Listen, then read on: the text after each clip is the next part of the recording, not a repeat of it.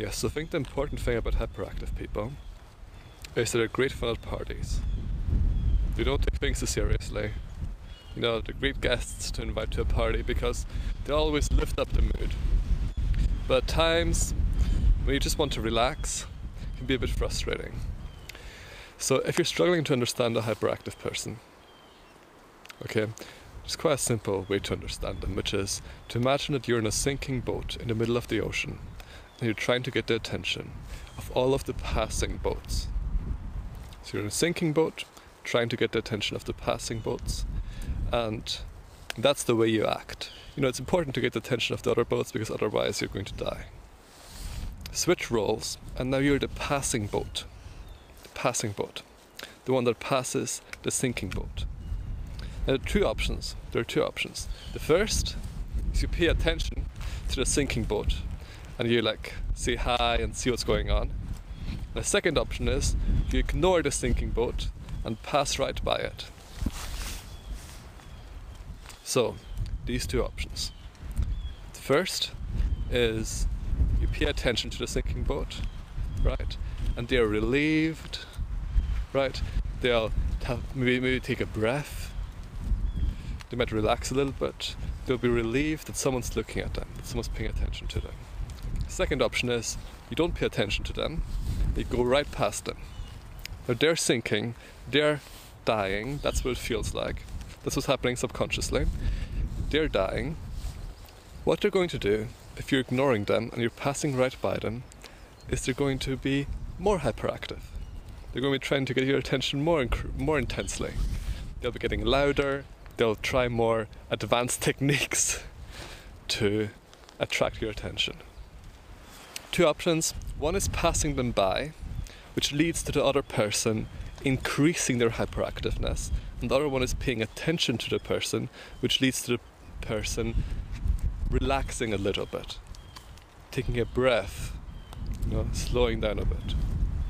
Those are your two options. That's why it's important when you're with a hyperactive person to pay attention to them instead of trying to withdraw from them. So if you pay attention to them, it allows them to relax. It allows them to slow down a little bit. Whereas if you're insistent on just teaching them a lesson and being like, I'm not going to pay attention to you, then what they're going to do is they're going to get louder, and they're going to get more creative, and it's going to piss you off even more. Which it should, rightly, if you're ignoring them. I mean, really, what kind of person are you? Now, I'm not saying you have to pay attention to them, but really, if you care about them, you ought to. And for hyperactive people themselves, I mean, it would be good for them to know that they can ask for attention as well.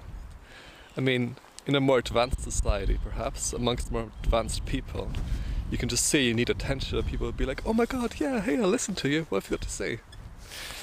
You know, but in our society, a lot of those things aren't so widely accepted yet. So we need to be a bit more manipulative in the way that we get our needs met, which sucks for our society because it's very inefficient. So I want to encourage hyperactive people to try to be more direct about wanting attention. But you absolutely don't need to, and it's understandable if you go with the subconscious manipulation way, which is the usual way.